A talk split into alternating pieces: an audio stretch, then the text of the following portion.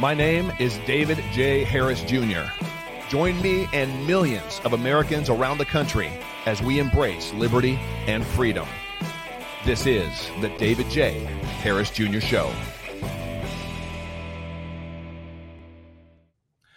Ladies and gentlemen, family and friends from around the country and literally around the world, this is another episode with your host, David J. Harris Jr. And today, friends, I have the pleasure and the honor of having a very good friend of mine on the show with me today. He's also a very close personal friend of President Donald Trump. In his new book, Nothing to Lose, he breaks down some of the specifics of when Donald Trump decided to run for president. He talks about when he when he when he was thinking about running for president back in 2012, and uh, we, he gets into a whole heck of a lot more as well. Without any further ado, my good friend Pastor Darrell Scott. Darrell, my brother, how are you God, doing today? Good, man. God bless you. Thank you for allowing me to grace your platform. Absolutely. It's it's an honor and a privilege to have you on. Uh, I've got to do several events with you. I've got to see you uh, champion this president like no other, especially in the black community, especially pastors uh, in the black community. So many of them, I think, are afraid to come out and actually speak the truth. But uh, you have not been afraid. You've openly and boldly declared your support for this president. But it didn't happen overnight, and and that's why I'm, I've just started to get into your new book, Nothing to Lose, which just dropped on Amazon. Everybody needs to go get Darrell's book, Pastor Darrell Scott's book, Nothing to Lose. But you actually talk about some of the some of the points in there uh, that I think a lot of people don't know about. Uh, all the way to your very first statement. I love your very first question that you asked the president. Uh, well, then Donald Trump, when he was when he was deciding whether or not he was going to run, uh, you didn't hold anything back. But let me let me rewind a little bit because I want people to know a little bit about you as well you know, people see pastors and they they see him on stage or they see him preaching, and you travel the country, the world, literally, and speak and preach. But you haven't always been a golden child, a golden boy. You had a pretty rough upbringing yourself. You want to talk about that for a minute? Well, you know, I lived that street life, and it is what it is. I gravitated towards that at a young age, and you know, I was out there. But to me, it was nothing unusual. To me, the the straight life was unusual. You know, we were out there, and mm-hmm. and my colleagues, so to speak, my circle of associates was, I don't know, murderers, thieves, uh, robbers, burglars, pimps, prostitutes. To me, that was normal, uh, a normal way of life. That was the, the world I was in. And, you know, we had a nightclub back in the late 70s, and it was Cleveland's version of Studio 54, a black version of it. And so, you know, that was just the life that I gravitated to. And I just thank God that he he got me out of that life very suddenly and very unexpectedly. The Lord got me out of it. Well, I'm appreciative of that as well. You know, I come from a pretty it wasn't it wasn't inner city roughneck. It was a small town in Northern California, but we had our if you want to call them gangs, that's what they were. But uh, I definitely ran, ran with some roughneck people and did my share of selling drugs and and lived that party life. And I'm I am too also thankful that and suddenly uh, God pulled me out of it. And, and I really think that we need that right now more than anything, more than these Black Lives Matter movement, protests, all this stuff. We need a movement of God to actually wake people up and hit them like they hit, like He hit you and hit me. Yeah, you're absolutely right. And I thank God for the fact that, you know, I, I wound up in church one night, you know, and I wound up giving my life to the Lord. And I had a lot of godly influences around me from the very beginning after I gave my life to the Lord to help keep me in that narrow way and help stabilize me in my faith until I was strong enough to make my way on my own. And that's what seems to be lacking these days. You know, when I got saved, it's been almost 40 years now, but the preachers were not afraid to call sin, sin, and right, right, and wrong, wrong. Whereas today you have a number of preachers, especially on the left, that refuse to call sin, sin. They let society dictate their message rather than allow their message to dictate to society. And that's what I think is lacking in today's church world. I talk about it a lot in the book. Once again, my interactions in the church and with my colleagues and and their activity regarding this presidential administration, this time that we're in now. And a lot of them, uh, you know, my opinion is a lot of them are not leaders. That's what's wrong. The Bible says the mm. blind lead the blind, and they all fall in the ditch. And they're wells without water, empty cisterns. A lot of them are not leaders. They're simply managers. Because if you are a leader, you have to have a certain degree of fearlessness, you have to have courage, and you have to have the boldness to uh, to lead and to cover and protect uh, your flock. But these these um, preachers today are more interested in brand building than they are in kingdom building. And so it is what it is. It is very true. It's very sad to see. Um, you know, there's been there's some mega church pastors that are out there right now uh, on that seemingly are on the left. It's almost like there's a line being co- drawn in the sand for spiritual leaders, for pastors to actually say, what are they going to choose? Are they going to choose the identity crisis and call it racism and say that the church is racist and that we've got to repent? Or are they going to call the identity crisis what it is? And it's a lack of knowing our, our Father God, it's a lack of knowing our identity in Him. Uh, it's interesting to see what's taking place, but there's definitely a shaking, I believe, taking place in churches all across the country.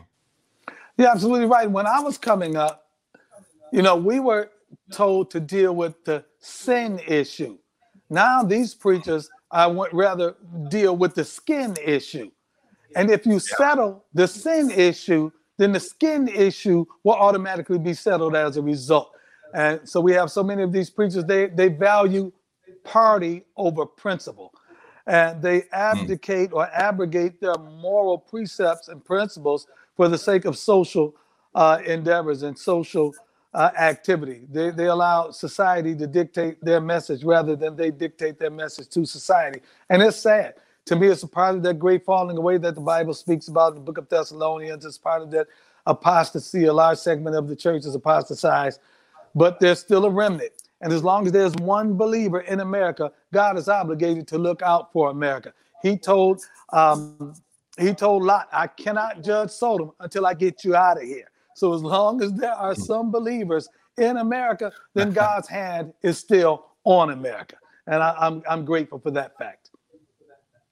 And that's great for everybody, including non-believers, because if you if you believe in uh, you know the creator of the universe, the the God of the Bible, then you've got to you know you understand. But even for those that don't, you know, because of those faithful faithful believers that do believe God's grace and mercy will be on this country. Uh, a good friend of mine, Mario Murillo, said uh, he said, "God will survive without America, but America will not survive without God." And the absolute attack and onslaught that we're seeing from the left, from politicians on the left, even now from Black Lives Matter, they're chanting "F your Jesus." I don't know if you saw that clip or not, but they're literally now uh, taking on Jesus, and this is a Marxist movement.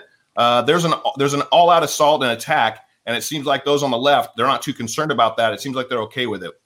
Yeah, and there's a lot of black pastors need to be ashamed of themselves for aligning themselves with an organization uh, and a platform that would chant something like that. You understand what I'm saying? They, they need to be ashamed oh, yeah. of themselves. They need to repent before their congregation for even aligning themselves with that movement. And they need to disconnect from it as much as possible because you know, and you know, you know what I see in society these days. It actually began to me under the Obama administration. Society is yes. not anti-religion, and society is not so much anti-God as they are anti-Christ, anti-Christian. Mm-hmm. Religion isn't under attack in America. Christianity is under attack in America, uh, and th- this this nation is not anti-God. If you if your version of God is whatever your subjective surmisings are. Uh, if you say I want to worship a rock or a tree, they'll respect that. But when you say I want to worship the Lord yeah. Jesus Christ, now they have a problem. And that just shows you yeah. that the spirit of Antichrist, James said in this book that the spirit of Antichrist now is, and that there are many Antichrists. That just shows that that Antichrist spirit is released in America on an unprecedented level. And the fact that the churches in America are succumbing to that spirit and becoming more a part of the problem than they are a part of the solution for the ills of society. I don't care what anybody says, the ills of society can only be solved through Jesus Christ and Him crucified. And, and, and if, if Jesus Christ and Him crucified is allowed to be prevalent or, or, or foremost in your life, a lot of these issues that America is dealing with, we won't have to deal with them. Yeah, and, and I'm seeing more and more. yeah, I know. I don't. I want to get back on the main topic. I just want to say I'm seeing a lot more believers that are being open and vocal and bold about their faith now. I, am seeing it more now than ever before. So I think there's definitely uh, there's definitely something shaking in the spirit. Now well, let me get back to this. Watch in this. Wait book, a minute. I, I, talk about. On, let, me, let me let me stay there for ahead, a minute. Yeah. Let me stay there for a minute. Because when you say you yeah. see a lot of believers being vocal, I have to be honest. the majority of the believers that you see being vocal for the cause of Christ, the cause of Christianity, and the God of the Bible are believers on the right. The believers on the left have, have yes. abrogated their principles. You know, I had to take someone to task recently. You know, they were on um, social media saying, well, don't don't don't let anybody mislead you. You know, you can't go to hell for um, uh, aligning with for voting a certain kind of way. And I was like, well, wait a minute. You know, you're, you're voting. If you side with the platform that murders unborn babies, if you side with the platform yeah. that's in favor of the alphabet community, then you're siding for a platform that's against the God of the Bible. And so, you know, they were that what it is, they're trying to do a balancing act on the left of endorsing anti-God and anti-Christian platforms and agendas while still retaining Christianity because they want heaven to be their eternal resting place. And you can't serve two masters. Jesus said, you either love the one or you hate the other. So I had to get that in. Truer words have not been spoken, my brother. Truer words. All right. In the book, you uh, nothing to lose. Again, everybody needs to go get that as soon as you're done listening to this, or while you're listening to this podcast. Uh, uh, unless you're watching it on my uh, my one of my other social platforms, get Darrell Scott's book, Pastor Darrell Scott's book, Nothing to Lose. Get it on Amazon right now. It was just released. You share in there that the president actually considered running for president, then Donald Trump considered running for president in 2012. And you were brought into a meeting uh, with Paula White and some others. Share a little bit about that. Paula White and I go back decades, and we've been very close friends for a long time. And so once she invited my wife and I to New York, to New York. I knew she had a residency in uh, Trump Tower. And in, in, the book, we talk about that as well. And we went there, and I thought we were meeting just with Paula. It was my wife, myself, and several other preachers that if I called their name, you would be pleasantly surprised. The only reason I haven't called their name is because they haven't said that they were in attendance there. And I don't want to be the one that has cameras up in their face asking them, Were you at that meeting and why didn't you say anything? So it's up to them. But Donald Trump walks in and he said, I asked Paula to invite some friends here that she felt was in touch with God. I'm considering mm. running for president in 2012 against Barack Obama. And I want you guys to pray for me and pray on me that God gives me the wisdom to make the right decision. And I said, wow. And, you know, Donald Trump, I, I didn't know we were meeting with him. I thought we, I was meeting with Paula. I thought he was stopping in to say hi and keep on going. We got uh, out of our seats. We prayed for him. No one got their cell phones out and recorded it and made it a social media event. People weren't as social media savvy as they are now back in 2011. That's almost 10 years ago. And um, we yeah. prayed with him and we prayed for him. And apparently now, and I'm just going to use my sanctified imagination right here. Apparently, God talk, talked to Donald Trump and told him, hey, Donald, don't run in 2012. Wait till 2016 and I got you. wow. I should have put that in the book because he did run in 2012. He did run in 2016 and he won against overwhelming odds. Yes. Yeah, it's. I mean, I don't know that it's ever happened, or anybody could even conceive of something like that happening in today's day and age, where somebody that's completely outside of politics goes and takes on the complete political establishment. He wasn't supported by either sides and and wins and wins dominantly. Uh, I don't know that that uh, I don't know that anything like that could happen again. Maybe he set a new precedent. It's going to be interesting to see after this next election and and after the next one. But um, now tell everybody because he constantly is getting, and I'm constantly trying to expose on my show on my podcast their the mainstream media's narrative that Donald Trump is a racist. They've been harping on that, pounding on that drum for years before the election and then after he won, they just they just ramped it up. Um, what was the very first question when you finally had the opportunity to talk to then Donald Trump candidate? What was the very first thing you said to him? The very first thing I said to Donald Trump was, "What makes you think black people will vote for you?" Word on the street is you're a racist.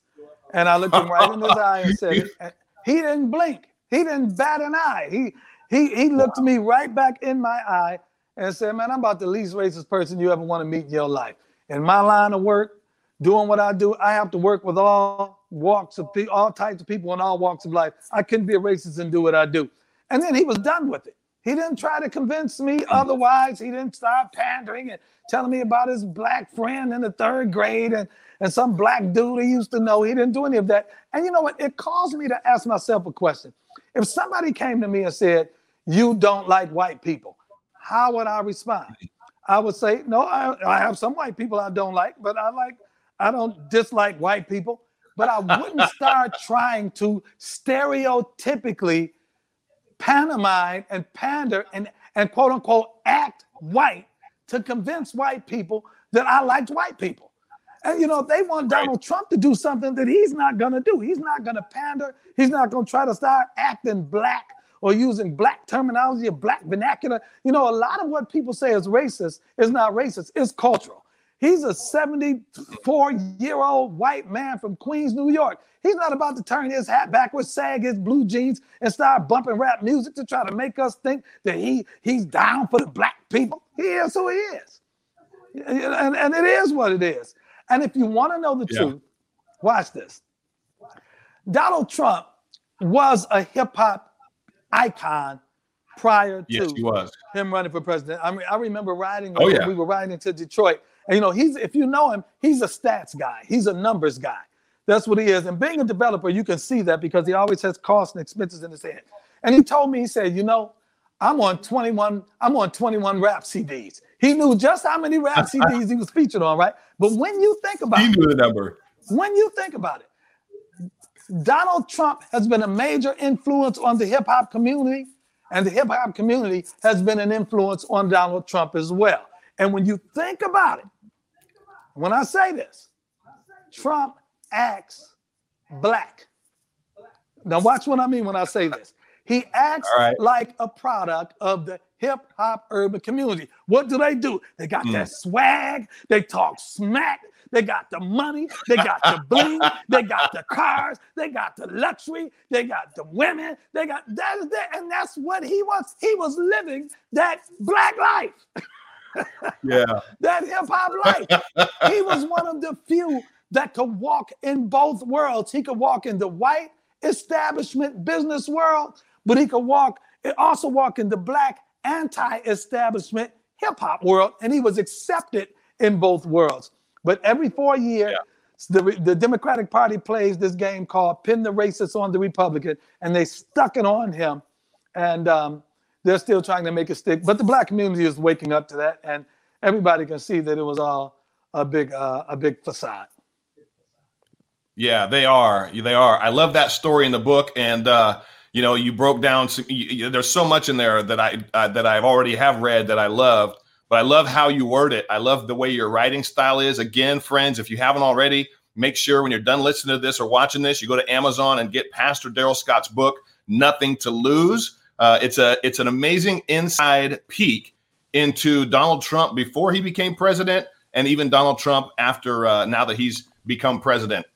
And then next, uh, Pastor Darrell, uh, I want to talk to you about uh, some of the things that maybe didn't quite make the book. I know when I wrote my book, uh, you know, why I couldn't stay silent, there were certain things that just didn't make the book. I'm sure you have that too. Uh, I'm going to be right back to ask you that. First, we're going to have a word from my sponsor for today's show. Friends, if you want to feel your best self ever, literally, I feel so good every single day. The small business that my wife and I started, Uncorked living.com has products that you're going to love. This uncorked juice, this is better than Gatorade. It's better than coffee, tea. It's filled with five superfruits, all high in antioxidants, anti anti aging benefits, and it fills your mind with mental clarity, focus, and energy. Comes in a little packet. You just put it in your bottle of water and drink it. Uh, if you have a hard time resting at night, at night, quieting your mind, Dream will do that for you. I take this literally every single night because sometimes it's hard to just shut my mind down. Uh, this this sets your mind uh, at ease. It relaxes your muscles and get you ready to go to a good night's sleep. And I get a great night's sleep every night. Detox Plus, I also take this every night. This cleanses your gallbladder, your liver, and your colon, and this helps keep you regular. We have amazing results and testimonials from ladies and guys that uh, no more bloating, constipation, all that stuff. It just it keeps you regular. And then Interlean, this is a metabolism booster that helps you lose weight without really having to even try it. Revs up uh, your your body's metabolism, which is the rate your body naturally burns stored body fat. So use the code David. Go to uncorkedliving.com today, and you'll be supporting my platform and my bride and I's small business. All right, and now back with Pastor Darrell Scott. I know there had to be some things, Darrell, that did not make it in the book. What could you share with us, if you can, some of the things that you were maybe going to put in that didn't quite make it? Uh, there's so much good stuff in it, but what uh, what's one thing that maybe sticks out that didn't make it? I'm trying to think because, to be quite honest, a lot of the things that didn't make it can't make it. Man, I've had a lot of private conversations with the president. There are a lot of a lot of jokes that um my favorite one, you know, I, I didn't put it in the book because all right. Um, I'm almost afraid to share it here. Um, I can't. I can't. Do I, oh my god! I got a. I got a tiny audience. Nobody's I'll, gonna tell, tell I'll tell you that story in private. But I don't know. It's just you know, it's a lot of different conversations that he and I've had that I will keep them between us. Um, but there are a lot of things I think you know, you, you, once again, like you say, you try to think what to what to include and what not to include, and you know, a lot of things you thought were just your day to day, and it really didn't have significance at the time until you look back on it and you realize how significant it is. I like the fact that I, I like one thing. I remember the um, uh, one thing I didn't say was, you know, when we went up there for the very first time. Uh, I don't know if I included this in the book or not. It just shows you an insight into Donald Trump we went up there for the very first time after he got elected. He got inaugurated on January 23rd. On February 1st, we had an event at the White House, and there were just a few of us there that had been with him from the very beginning. I'm talking about from 2015. Mm. Some of us that were with him if he was going to run in 2012 because I was going to be with him then.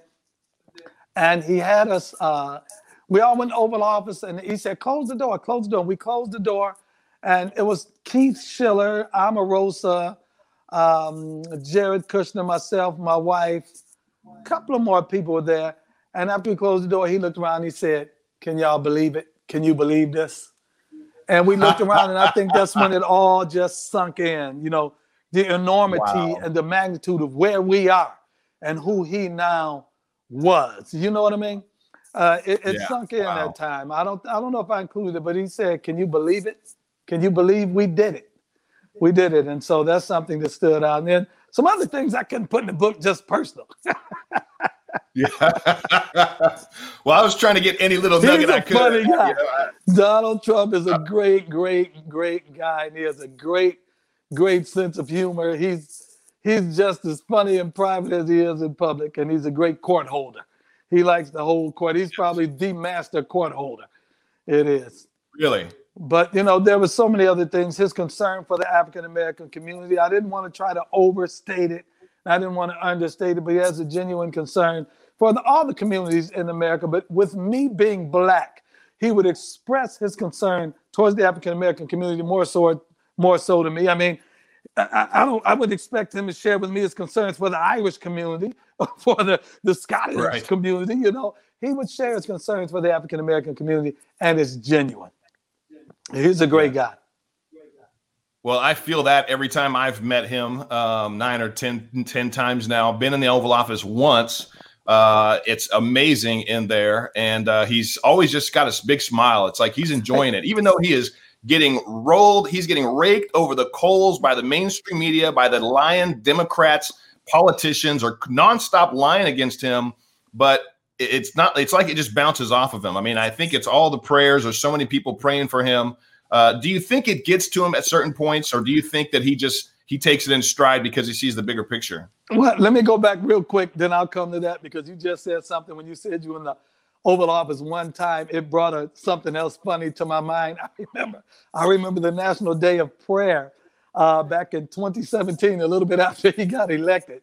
And I had called up ahead of time and told him I needed to see him for a few minutes uh, during that time because I was going to pitch the idea for a race summit to him.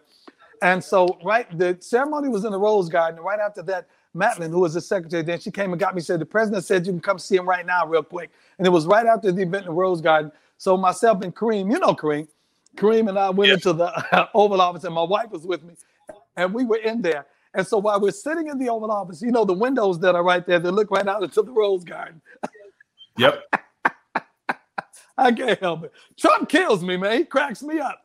When we got in there, he said the first thing he said was, "Look, look out there. See all them people out there? They wish they were in here. They're not in here. You are." he said, "You guys are in here. They're out there. They wish they were in here." And you know, they were out there looking out, the, looking in the window, like, "Who's in there with him?"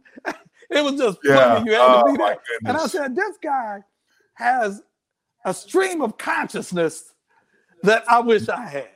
And, you know, but it was just funny to me for him to even be that way. He said, You look out there, see all those people out there? They wish they weren't here, but they're not in here. You are. well, that is true because he kills me, Rose man. Garden. I've been to the Rose Garden several times, and I've, I've, we've been able to see the president in the Oval Office. When we everybody's always like, "Who's in there? Who's he with? Who's he with?" He you can't, can't this guy, in there. So for him honest. to be able to enjoy the moment and help you enjoy and appreciate the moment, I think that just speaks to the the heart and character of who he is. Uh, and he kills me. he kills me. He's one of those guys, man.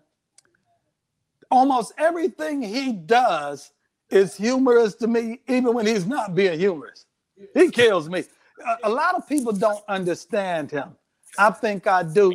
And because I think I do, it makes me appreciate him even more. And you know, he gets a lot of criticism, like you said. You wonder if it gets to him. But the thing people have to understand Donald Trump has never worked for anyone else in his life. He's always mm. been his own boss. So he's always been used to being in a leadership position. As a result, yeah. it somewhat prepared him for this. I never forget, and I didn't include this in the book. I never forget when my wife and I I went into business for myself. I've been self-employed since 1984, 85. 35 years I've been my own boss. And I'll never forget when I my wife and I were with a sister who went to the church with us. And I said to her one time, when we just started our own business, and she said then, she said, God had you start this business to prepare you to be a pastor one day. Now, at that time, I hadn't been saved, but a year or two, I was just trying wow. to focus on coming to church every week, let alone being a pastor. And it wasn't until I began pastoring that I remember those words. Donald Trump's business experience prepared him for being president. So, as the CEO of the Trump organization, all the disgruntled employees, all the people he had to fire, all the people that didn't like him, it kind of prepared him and readied him for this moment. I do believe when he goes and lays his head on his pillow at night that he does ask God for direction. He does ask God he does second guess himself sometimes, but he's smart enough not to second guess himself in public. And he's smart, smart enough not to let them see him sweat. It's one thing he's not going to do. And as a good leader, as a good leader, see, even when they're criticizing him about his um, COVID response, you know, people that have never led garbage. people, people that have never led people, shouldn't be able to criticize people who have led people. I've been leading people for 26 yeah. years. So every decision that I make, I have to make with my congregation in mind. And if mm. COVID had got released in my congregation, I would have intentionally endeavored to keep the peace as much as possible and deal with it without causing my congregation to panic. And with him, yes. with America being his congregation, so to speak, he did what was right. We we were taught that if you if there's a fire somewhere, you don't want to yell fire and everybody screaming, right. start running for the exits. You try to have peaceful, or even though this fire has the potential to kill everyone in there, you want to have as peaceful and orderly uh, evacuation of safety as you can without inciting a panic. And I think he did a marvelous job in America of handling the COVID 19 pandemic. Absolutely. I agree 100%. I mean, I know, you know, what you won't hear on the mainstream media is that he went against all of his strategists, you know, all of these experts that all said, no, you don't got to close down, you know, uh, entry from China in January when they just heard about it. He did it anyway. And now he didn't act fast enough. It's like, you know, they, he can't do anything right if you're just listening to the liberal mainstream media news. But if you actually look and eh, you know the facts and you see how he acted in the class in which he acted and not trying to cause panic, I think it was the right move for America. Unfortunately, now so much of our country, so many of these Democrat controlled states I think, are using this politically to try to harm people. Don't care how many businesses aren't opening or don't open up again. Everybody's got to wear masks. You can't open a business. Uh, meanwhile, your liquor stores, your weed dispensaries are open. Uh, it, it's pretty disgusting what we're seeing, but I think it's I think again, this is one of those things that's going to turn upside down on the Democrats and on that liberal agenda's head. Uh, is Americans are waking up to see the hypocrisy, and they're going to take that understanding into the voting booth with them. You're absolutely right, and you have to also understand this: the response to COVID was a state by state issue. It came down to the governors. The president didn't withhold any information from governors that uh, influenced their decision. The president he made sure that that the, the ventilators were provided. He made sure that everything that we yep. needed, and that there was very aggressive uh, activity in the scientific world to try to find a cure for this. And so, regardless of what he told, and what he was saying was, in public, I didn't want to create a panic, but in private, if you look at the measures that he took and the action that he engaged in, he was very proactive towards this virus. Yes. And once again, the governors all had were privy to any information that he had, and it was the governors who made the calls in their respective states to um, resist this outbreak of coronavirus. So, uh, you know, they're always trying to stick something on President Trump. And, and so it is what it is. They're, they're always going to say something negative about him. If he'd have said it wasn't as bad as it was, but I, I, told him it was worse. They'd have jumped on him for that. So you know, when you're when you're darned if you do it, darned if you don't, you might as well walk into your own uh, uh, your own decision and not let people influence that. Yeah. Well, I guarantee you, I guarantee stinking to you, I'm glad that it was Donald Trump making that decision and, uh, and not Hillary.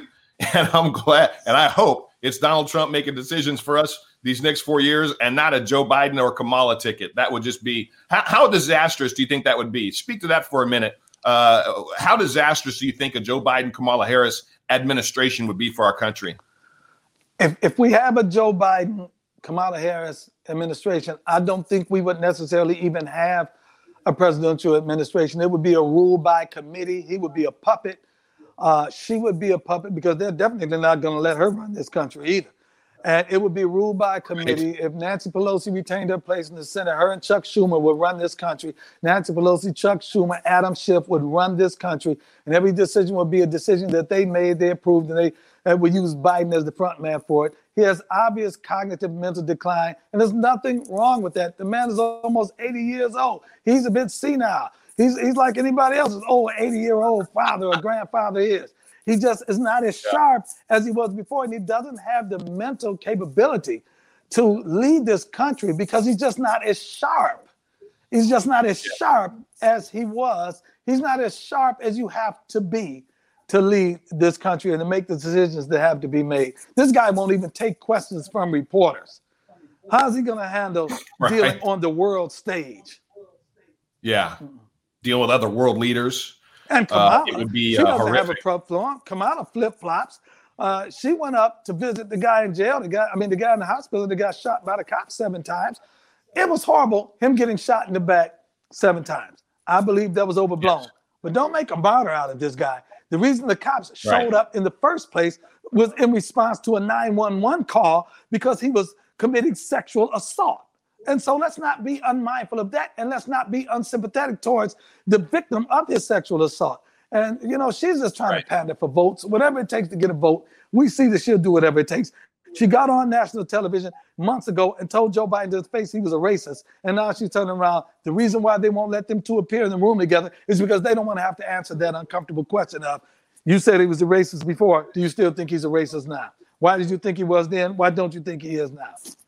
It's ridiculous the the ultimate hypocrisy of the left exposed uh, with them. So, what what do you what is your hope? Back to your book, if you haven't already got it, or place the order on Amazon for "Nothing to Lose" by Pastor Darrell Scott. What is your hope that everybody takes away from reading your book? My hope is that y'all buy this book and I make the New York Times bestseller list. Let's make that happen. Hey, David, I'm just doing a shameless plug. I'm pandering. I got some hot sauce in my pocket. I'm gonna turn my hat backwards. Uh, you know, I'm gonna do whatever. No, I'm just kidding. Um, I don't. I think that I hope it. I, I hope it influences Black Americans who are on the fence for Donald Trump to vote for Donald Trump. I hope it uh, gives a lot of understanding as to why I made the decision to support him that I made and why I stuck with that decision through the years and through the hostility and and, and through thick and thin, and, and it would give them a better understanding of it. And you know, one thing I said uh, immediately after he won the election in 2016. I told my partner Kareem, I said, now uh, this is what one of my missions is going to be. I got to help get that racism tag off Donald Trump, and I got to help get that Uncle Tom tag off of me, because people don't mm. understand. Mm. Just because you're pro-Trump does not make you anti-black. You can you can right. be pro-black and pro-Trump at the same time.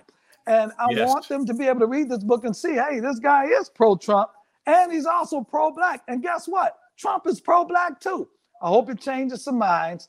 I hope it influences this election. I hope more people will vote for Donald Trump as a result of the reading of this book and will be under, able to understand not only my mindset, but the mindset of a number of others that were Trump supporters when it was not popular to be a black Trump supporter.